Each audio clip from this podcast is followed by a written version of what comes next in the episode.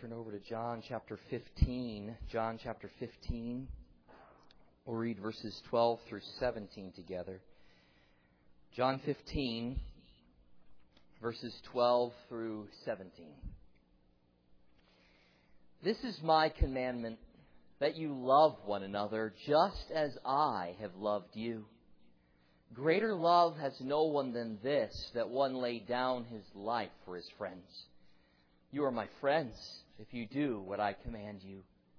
No longer do I call you slaves, for the slave does not know what his master is doing, but I have called you friends. For all things that I have heard from my Father I have made known to you. You did not choose me, but I chose you and appointed you that you would go and bear fruit, and that your fruit would remain, so that whatever you ask of the Father in my name, he may give to you. This I command you, that you love one another. Let's pray together. Heavenly Father, thank you for your mighty and awesome word. I pray right now, Holy Spirit, that you would teach each and every one of us. Open our eyes to see, open our ears to hear. We so long to not be a people who are ever listening but never hearing. Please open our ears. And Lord, we don't want your truth to just bounce off of hardened heart. So we want you to break up our hearts, soften the ground so we can really receive from you today. Make us attentive. Give us focus. May this be our act of worship during this time as we attend to your word together and listen intently. May you work mightily in our midst. We pray in Jesus' name. Amen. You can be seated. I'm sure we are all familiar with the literature of C.S. Lewis and J.R.R. Tolkien. Even if you are not an avid reader, I would be surprised if you were unacquainted with those two names. For in recent years, even the, uh, the Lord of the Rings and The Hobbit and the Chronicles of Narnia have been made into multi part movies that have made millions of dollars and have achieved great popularity. But I would hazard a guess that not as many of you are familiar with the fact that those two men enjoyed a wonderful friendship. And were it not for that friendship, we might not have books about Middle Earth and Narnia. In a book entitled Tolkien and C.S. Lewis, The Gift of Friendship, Colin Duriez tells the story of how these two men met, how they discovered a common love for mythical tales, and how they pledged together to bring those stories into the mainstream of public reading. They noticed that the tales which young and old had once loved and relished had begun to become part of a portion of literature called children's books. The myths that had once been enjoyed by all, capturing and communicating the important things in life, reminding those who listened of who we are and what the world is like, had been relegated to children alone. Tolkien and Lewis both shared the belief that telling stories of myth and legend could be a medium through which a first taste of the Christian gospel's true myth could be introduced to people otherwise who were biased against Christianity. They believed that there was an avenue here whereby barriers to an initial hearing of the great story of the gospel might be circumvented. Tolkien and Lewis met each other as young professors at an Oxford faculty meeting in 1926. The meeting would be the beginning of a wonderful friendship, which would then in turn cultivate their works of literary art. Works that, even though they have scarcely been around a hundred years, are already being considered classics today. Duriez explains in an interview with Christianity Today how Tolkien impacted Lewis. This is what he said. Lewis, although he used a very rational knockdown technique in his rhetorical approach to philosophical questions, was a deeply imaginative man who regarded his imaginative self as his most basic self. But as a brilliant young man who had decided that the Christian faith of his upbringing was intellectually untenable, Lewis had no way of bringing together the imaginative side of his nature with his rational side. His rational side told him that while stories might serve to amuse, they couldn't very well teach you about the things that really mattered. What Tolkien did was to help Lewis see how the two sides, reason and imagination, could be integrated. During the two men's night conversation on the Addison Walk in the grounds of Magdalen College, Tolkien showed Lewis how the two sides could be reconciled, and he showed it in the gospel narratives. The gospels had all the qualities of great human storytelling, but they portrayed a true event. God, the storyteller, entered into his own story in the flesh. And he brought a joyous conclusion from a tragic situation. Suddenly, Lewis could see that the nourishment he had always received from great myths and fantasy stories was a, just a taste of the greatest story. And that story wasn't a fiction, but true. That story of the life, death, and resurrection of Jesus Christ. Duriez also explains how Lewis had an impact on Tolkien. Tolkien was a private man who, when he met Lewis, had written his mythic tales for a private audience. He had very little confidence that they could speak to a wider one. But from the beginning of their relationship, Lewis encouraged his friend to finish and then publish his stories. He delighted to hear Tolkien read chapters of his epic trilogy as he completed them at meetings of their Oxford reading group called the Inklings. The Tol- and Tolkien was immensely encouraged by those meetings. As a result of them, it spurred him on in the writing that he was doing. Why do I spend some time at the beginning of the sermon talking about this relationship? Because this is what friendships do. God has created us to work together we learn that together we can do far more than we can separately. And the benefits that rebound from our friendships with one another uh, comes to people even outside of the friendship. We've all benefited from the friendship of Tolkien and Lewis. They encouraged one another, yes, but as a result of the encouragement to one another, they produced works that today we still read. And whether you've been directly impacted by any of their works, if you haven't read Mere Christianity, you need to. If you ha- whether or not you've been directly impacted by them, you have been impacted by people who have been impacted. You've at least been indirectly impacted by the works of Lewis and Tolkien. Now, transitioning to our present day, Friday's 4th of July celebration and this next week as we come into VBS are two examples of how our friendships allow us to make a wider impact on the world around us. None of us has all knowledge. None of us has all talent. None of us has all ability to do everything.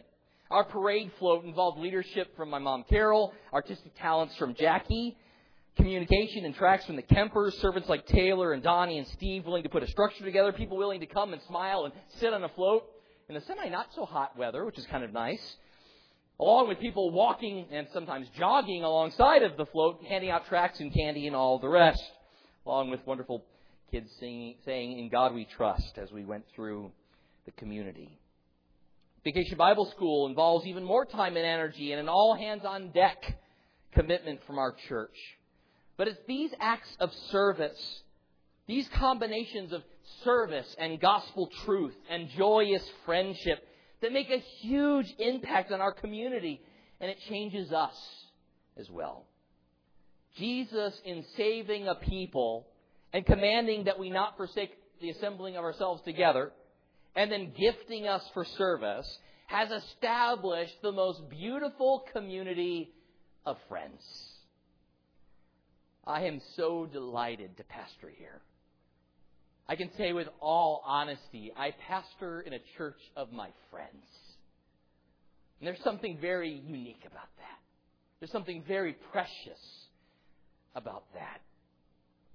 Speaking of friends, I appreciate Christian and Michael and Seth uh, preaching over these last few weeks, giving me the opportunity to go on vacation with my family and go to a conference. Ephesians 4 reminds us that among the gifts that Jesus has given to the church, He's given gifted men for the edification of the body and the building up of the body of Christ. And I'm thankful for the gifted men that God has given us here at our church, men who understand that they are to merely operate as conduits for God's truth and grace to be communicated. Today we return to the our harmony of the Gospels. We're working roughly chronologically through the Gospel material of Matthew, Mark, Luke, and John. Remember that we come to the evening in which Jesus is about to be betrayed and arrested. So we're getting to the very end of Jesus' earthly ministry, but we've got lots of chapters to go still in our time together. The Gospels spend more time on the last week of Jesus' life than they do on virtually the rest of his life.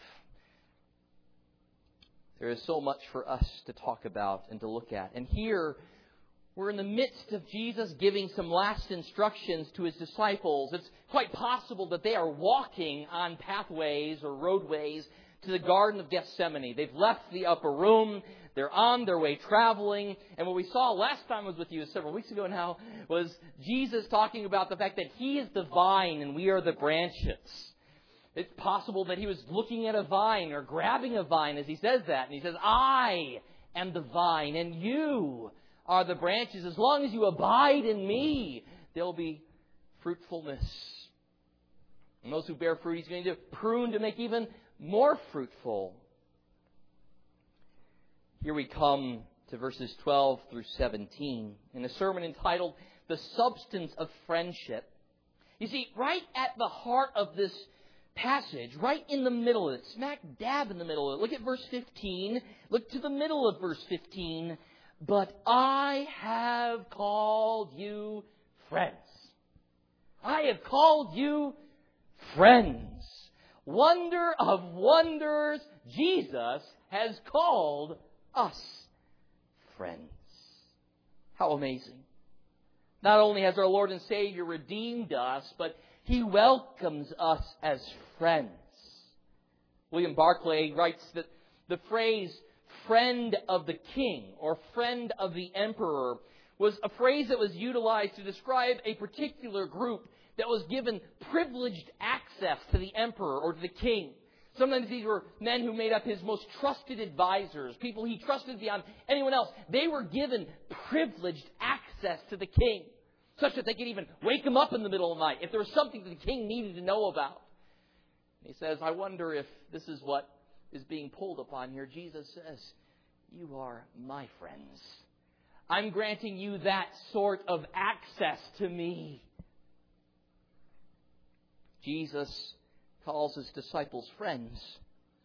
All those who are Jesus' disciples, Jesus calls friends and he calls his friends. He gives them a command, and it happens at the beginning and end of the text. Look, verse 12, this is my commandment, that you love one another just as I have loved you. Verse 17, this is what I command you, that you love one another. You see, Jesus calling us friends has implication then on our friendship with one another. For thematic reasons, I'd like to work backward through the text today. We're going to start at verses 16 and 17, then we'll move to verse 15, and then we'll move to verses 12 through 14. So we're going to move backward up the text. The first point I'd like to make is that friendship is a matter of choice. Friendship is a matter of choice. It's a matter of being chosen, chosen, sorry, and a matter of choosing. Friendship is a matter of choice. Friendship always involves purposeful decision to be with someone. Relationships are built upon choices. We choose to start friendships and we choose to nourish friendships. Or we choose to avoid friendships. We make a choice. Jesus says in verse 16, You did not choose me, but I chose you. The word there, chose, also be translated select or elect. Remembering Jesus' choice of us is a very humbling thing. It destroys pride because the initiative lies entirely with Jesus. I'm not great, but I was chosen by someone who is great.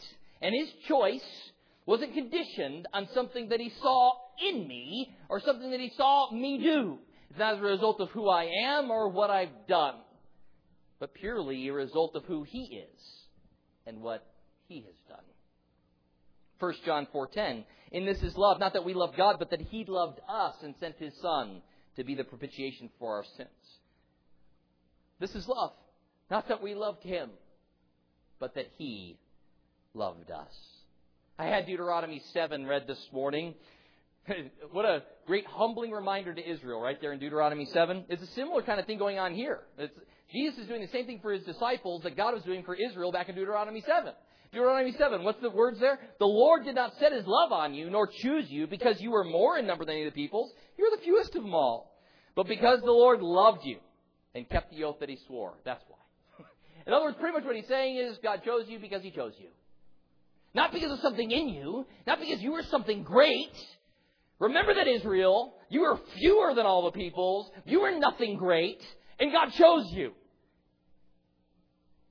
Similarly, here, Jesus says, Remember, you didn't choose me, I chose you.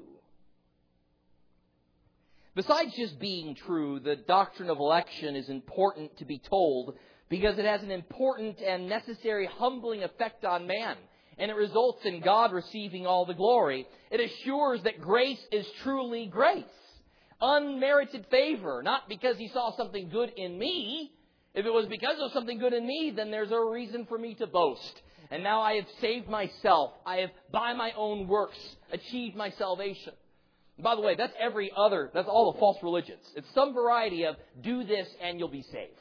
Christianity alone stands saying, no, not by what you have done, but what, by what Jesus has done on your behalf.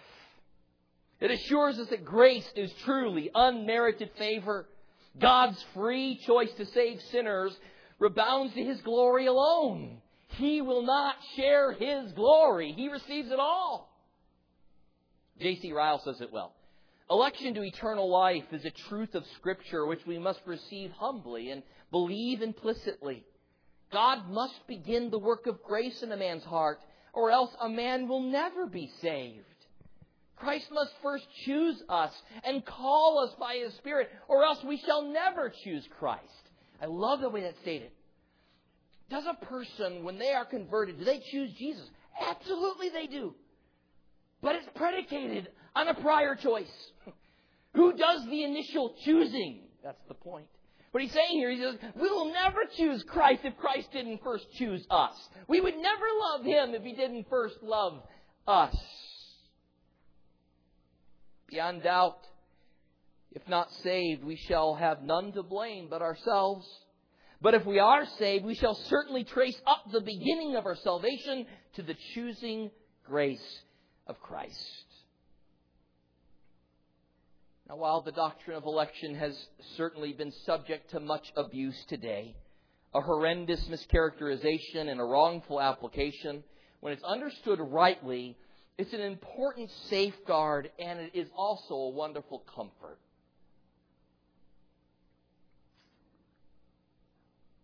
And if you have more questions about it, I'd love to sit and talk with you about it further.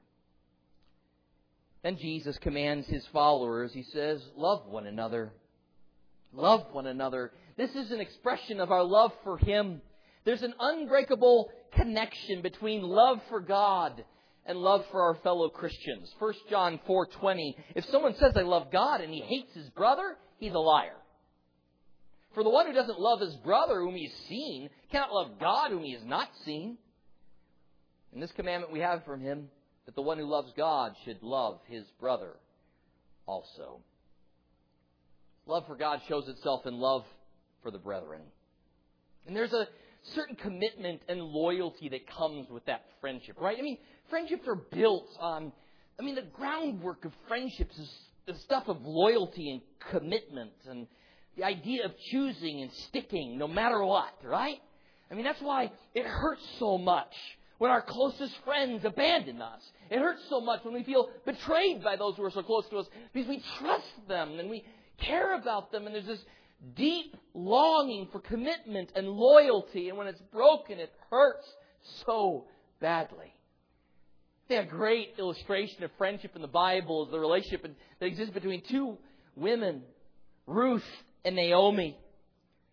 Ruth's husband had passed away, the son of Naomi, and Naomi was her mother in law. Naomi is going to go back to the land that she came from. And Ruth chooses to stay with Naomi, to leave her own people, to travel off with her mother in law to a foreign land to her, to take, go away from what maybe she didn't understand all the consequences of this at the beginning, but from false gods to the one true God. But her loyalty and commitment to Naomi is rewarded by God. God honors her loyalty. She won't leave Naomi's side, and God, in a marvelous way, provides a new husband for Ruth.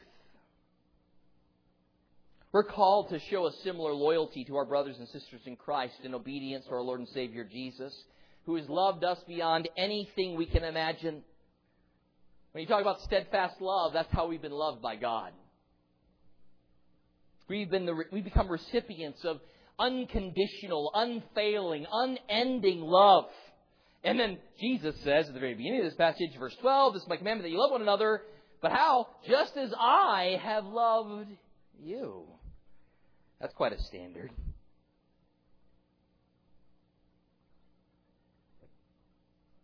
I've got so many wonderful friends that have made such an impact in my life. I thought I'd just share one that perhaps many of you don't know. When I was in high school, my parents moved. We moved from just outside of Chicago down to Houston. I got to Texas as soon as I can. And I remember going to Kingwood High School, and it was a scary place for me.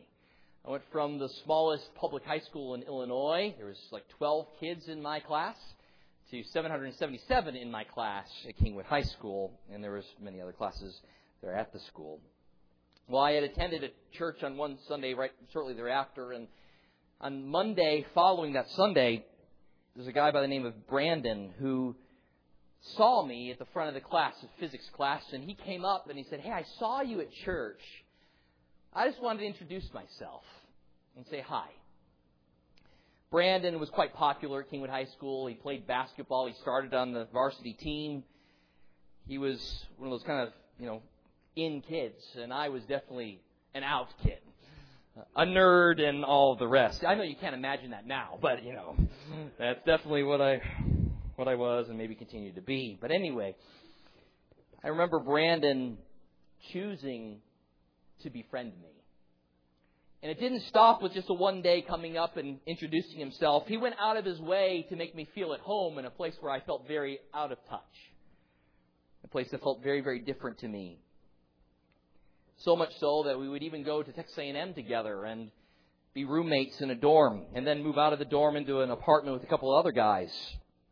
We played intramural sports together. We took classes together.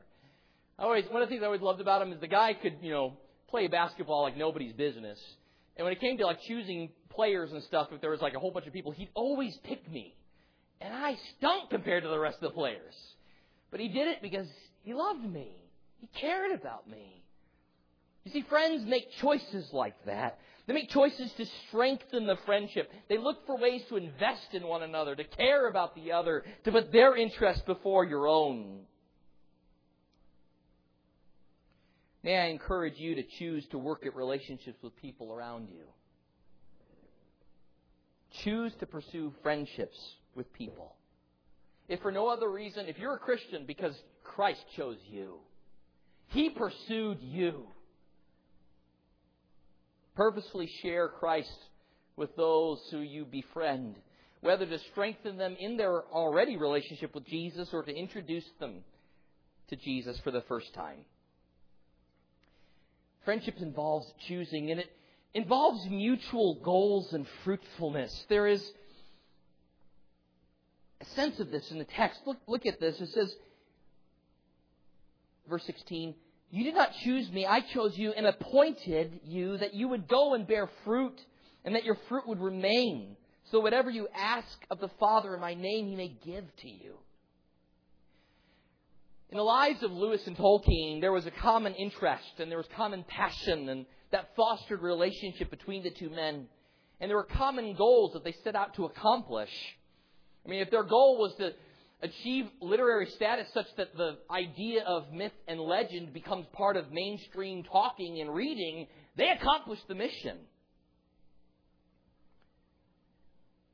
Well, Jesus here says that he's going to see to his disciples' fruitfulness.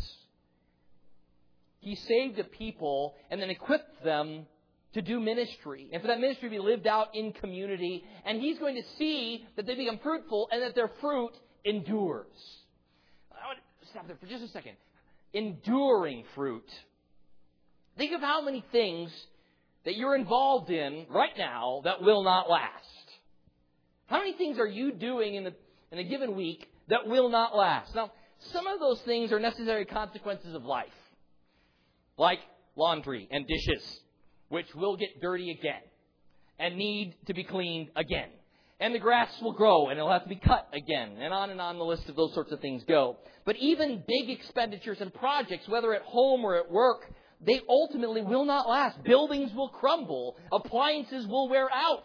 Furniture will need to be replaced. So many things are so temporary and we spend so much of our lives accumulating junk and you're not taking any of it with you. Think about it for just a minute. How much of your time is invested in things that will truly last? I mean, eternally last. How many things will matter once you're dead? How many things are you doing right now that will matter after your death? We have a tendency to forget the fleeting nature of life.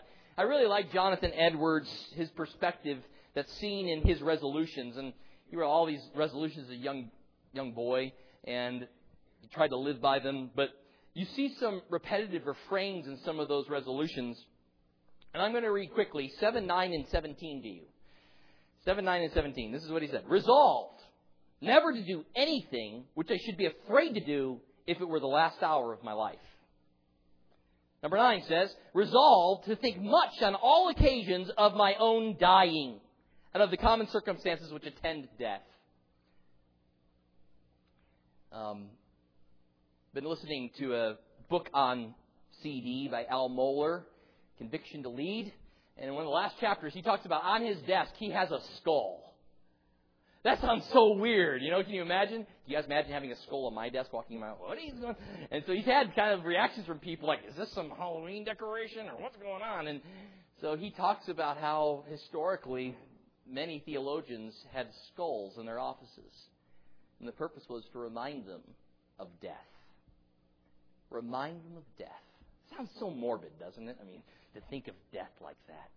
But the point is, is to live life in reference to the fact that life like this will not last forever. So what are you doing with your time? What difference is being made?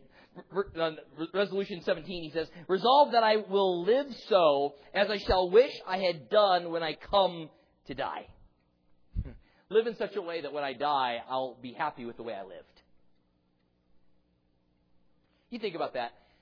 It's really, and again, you know, you can't take this to too much of an extreme, but when you're dying, you're going to be like, man, I wish I put five more hours in at work. You know, I wish I worked overtime just eight more weeks. You know, I wish I, no, it's like, I wish I spent more time with my family. I wish I invested more in my kids. I wish I prayed more. I wish I gave more. You see, all, it's a transforming perspective to think along those lines.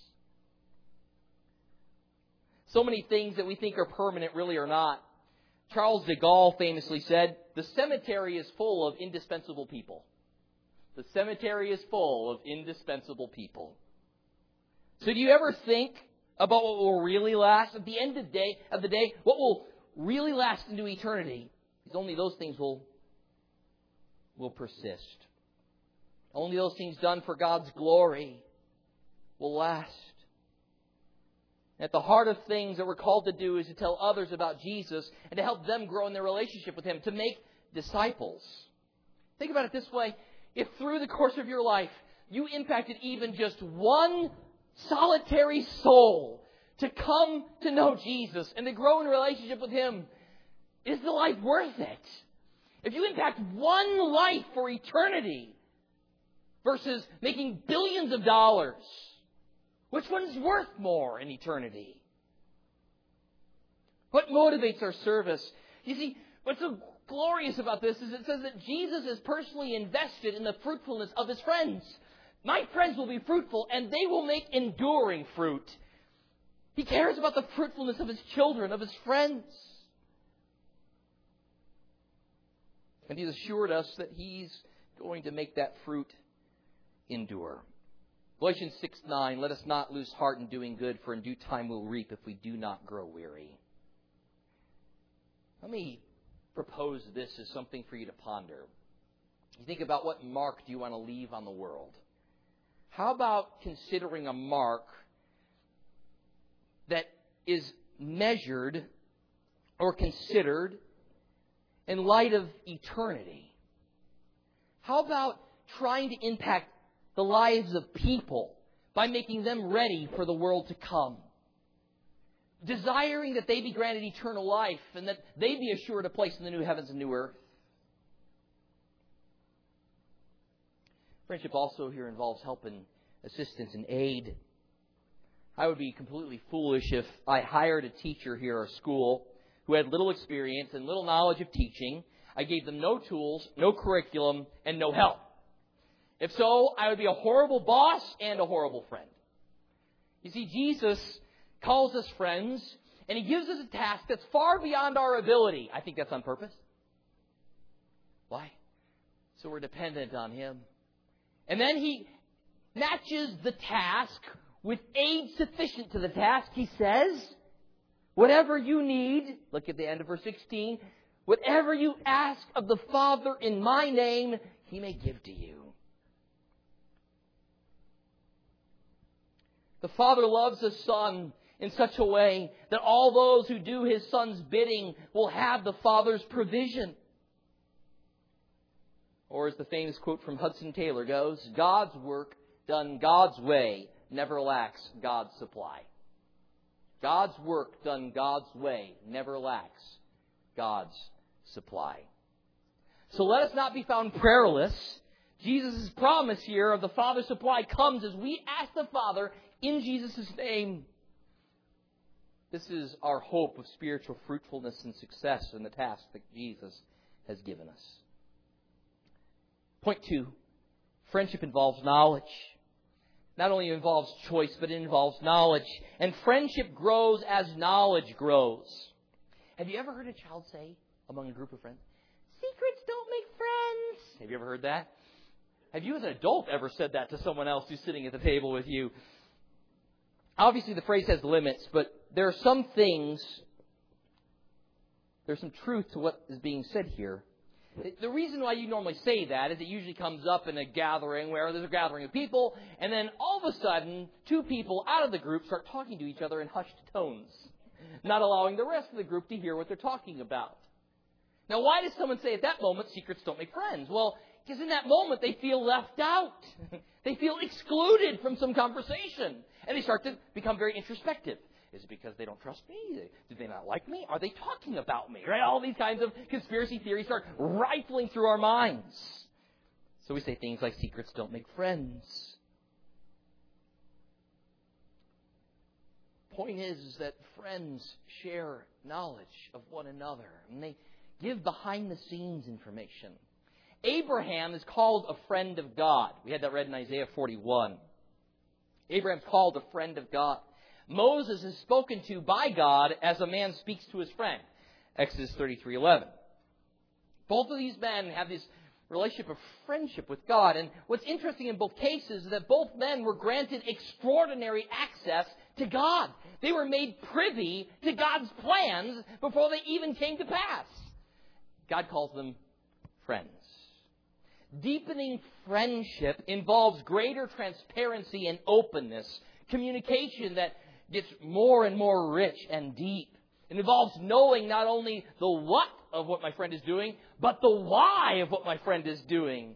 It's knowing the behind the scenes stuff. I mean, why do we find newlywed games so fun and entertaining?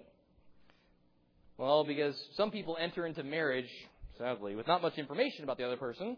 But the other part of it is there are some things you'll only know by being married to them for a long time.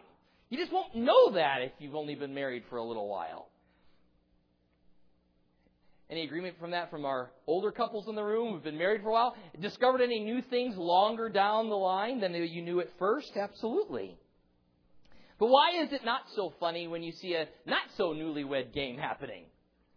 Usually the responses between the couples isn't so jovial and happy. Because at that point, both he and her think, you should know that about me by now, right? You should know that about me by now. How long have we known each other? Why don't you know that about me now? What's happened? Well, there's a certain expectation that with more time together that you'd know each other better. Although we all know that that doesn't necessarily always correlate. Not just quantity of time, but quality of time. How do we use the time that we have? But certainly, the closer the friendship, the more friends know each other. For those of us who are married, there should be no better friend than your spouse. Lee and I have been now married for nine years together, and we've certainly grown in knowledge of one another over those years. That knowledge leads to a deepening of friendship and further transparency and closeness. We use the word intimacy, and sometimes it's used in physical ways, but and certainly can refer to that. But it also refers to involve, you know, sharing thoughts and emotions and hopes and dreams and aspirations and successes and failures and frustrations and joys. All of these heartaches, sharing all of these with one another, right? And this is true. If you're getting, you know, a burger from McDonald's, not that I would ever go to McDonald's, but if you go to McDonald's and you happen to be getting a burger, or someone else, one of my friends is at McDonald's and they're getting a burger, you don't, you know, they ask how you're doing. You don't usually just outpour like, you know, a huge gushing, oh, this is all who I am and all the rest, right? It would be inappropriate to the moment. Now, I say that sometimes we are a little bit fake with one another. We can be work a little bit better at that. But there are times and places, and there are people, right? That's something I would do with someone who's closer and knows me, and there's friendship and there's established relationship. So we see that happening. There's increased knowledge with friendship. So Jesus says to them, No longer do I call you slaves. I've called you friends. A slave is told what to do, when to do it, and how to do it. But it's not his place to ask why. A slave doesn't go, Why? that doesn't work. But a friend is told why. A friend shares the hopes and plans and goals and dreams and aspirations. They're part of the planning process. They know the behind the scenes stuff. They not they know not only the decision but the reasoning process. A friend is a confidant, one you can trust with your thoughts and feelings. I believe that what Jesus is saying here is that he's treating us as friends, not as slaves. He's giving us the behind the scenes stuff. He says, I've told you what all that my Father's told me. I've, I've revealed to you. I've told you. I think even throughout the course of history and the, the relationship of progressive revelation, as God has revealed more and more, He has changed a little bit in the way He guides His people. Now, some of us today might like a pillar of cloud and a pillar of fire by night, right? Just like, okay, Lord, which way do I go today? You know, I'll just follow the fire and I'll follow the cloud wherever it goes. You know, some of us want that kind of thing. But I think, you know, that's how you would treat a child. Like a child needs, needs to learn just this is what you need to do and this is what you need to do it immediately and without questioning. And you know, if one of my children says, I say, clean your bed, and they go, why? There's a problem, right? Clean the bed. I told you to do something, you just need to do it. But as they get older, there's a transition in the relationship, right? Because eventually, my child also becomes more and more my friend, right? They get out of the house, we now have a different relationship. Before it was more authority. Later on, it becomes more influence. There's a change of that. Reach up in your child's heart. Really excellent on this point. Jesus' authority in no way is diminished, but what he's saying here is, I'm giving you the behind the scenes. I'm not treating you like slaves. I'm not just giving you commands. I'm giving you reasons. Isn't it amazing how God does that? Does God have to tell us why? No. He's God. He can command whatever, and we do it. That's all we should. do. Yes, sir we'll do it. But God is so gracious and He reasons with us and He gives us reasons why He does what He does.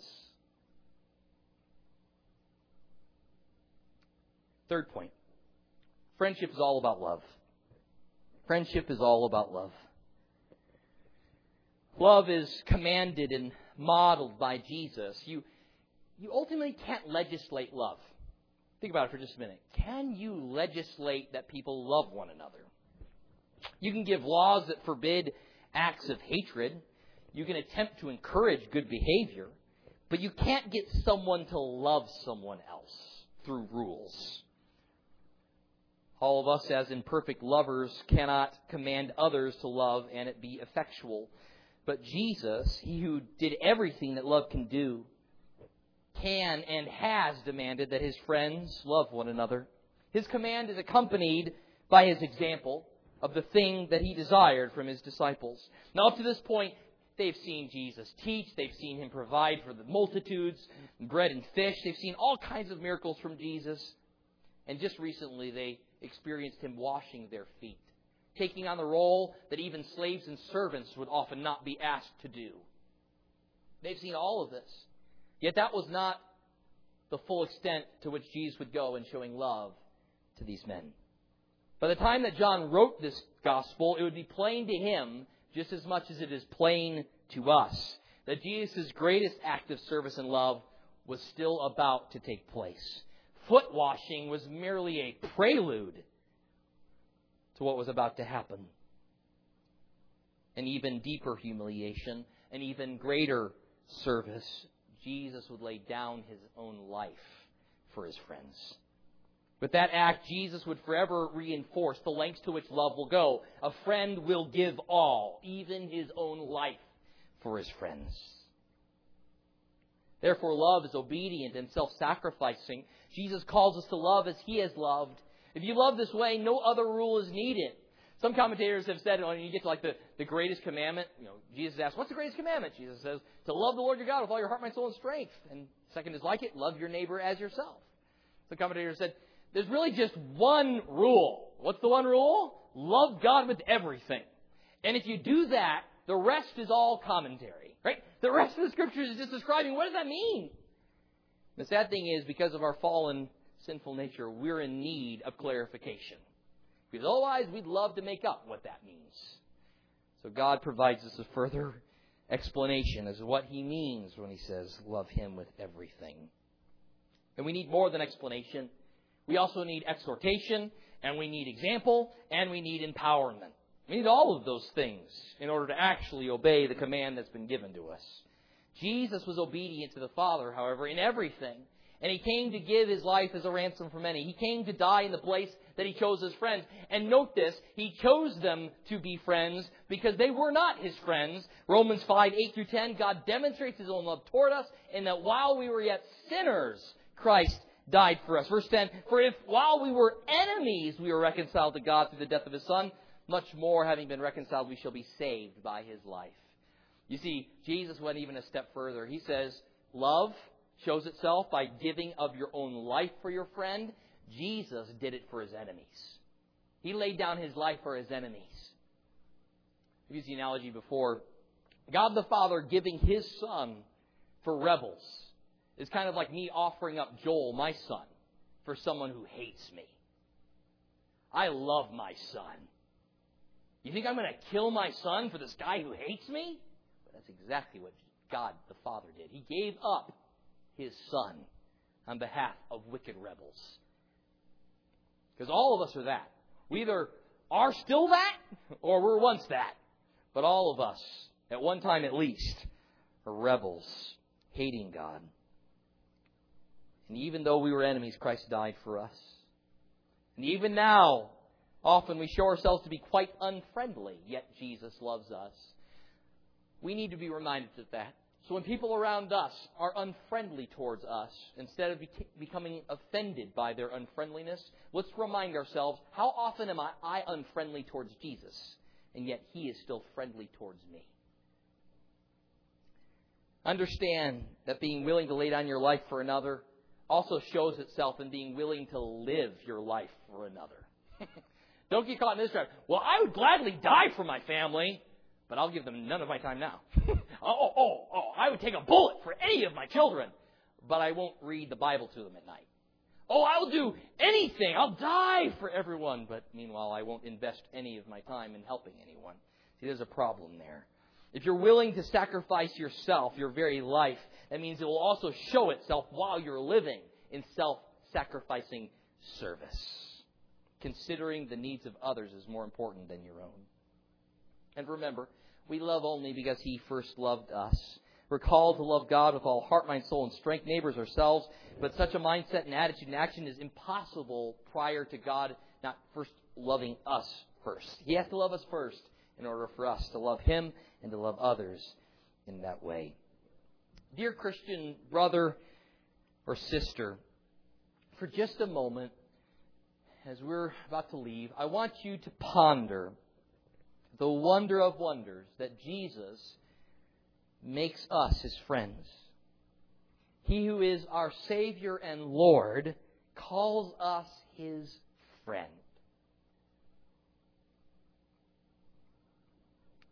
What a gracious condescension. What humility and grace and mercy and love. Jesus chose us, unworthy as we are, to be his friends. He pursued us, and he wooed us, and he changed us. Jesus has revealed to his friends his Father's thoughts. He's bring, brought us into the holiest and most sublime of counsels. He's loved us, giving even his own life in our stead. And Jesus, the friend of sinners, will never abandon his own. We've all had friendships in which they've not, maybe not gone well. Perhaps we have felt abandoned or left alone at times or felt betrayed. But Jesus will never abandon his friends. He'll never leave or forsake them. What a friend we have in Jesus. All our sins and griefs to bear. What a privilege to carry everything to God in prayer. Oh, what peace we often forfeit. Oh, what needless pain we bear. All because we do not carry everything to God in prayer. Have we trials and temptations? Is there trouble anywhere? We should never be discouraged. Take it to the Lord in prayer. Can we find a friend so faithful who with, will all our sorrows share? Jesus knows our every weakness. Take it to the Lord in prayer. Are we weak and heavy laden, cumbered with a load of care? Precious Savior, still our refuge. Take it to the Lord in prayer. Do thy friends despise, forsake thee? Take it to the Lord in prayer. In his arms he'll take and shield thee. Thou wilt find a solace there. Blessed Savior, thou hast promised, thou wilt all our burdens bear. May we ever, Lord, be bringing all to thee in earnest prayer. Soon in glory, bright unclouded, there will be no need for prayer. Rapture, praise, and endless worship will be our sweet portion there. Let's pray together. Heavenly Father, we thank you for the great and glorious friend that we have in Jesus. To think that you call us friend. And I pray that a contemplation of that would impact our friendships. Lord, strengthen the friendships that already exist. Help us to think of others before ourselves. Help us to strive towards their eternal benefit. Lord, may it also encourage us to befriend others, to reach out to others. Maybe there's a coworker who works at a cubicle next to us or an office next to us that we need to reach out and befriend. Maybe there's a, another mom with children that we that meet at a park, and there needs to be a reaching out and a choosing to reach out to them. Maybe it's a next door neighbor that we need to be purposeful to befriend, to choose to look into knowing them better and to make ourselves known better to them as well. Help us to love. Help us to show the love that you have shown to us. We know we can only give what has first been given to us, and so please fill our hearts to overflowing with your love, that we might share that with others around us. We pray all this in the blessed name of Jesus Christ. Amen.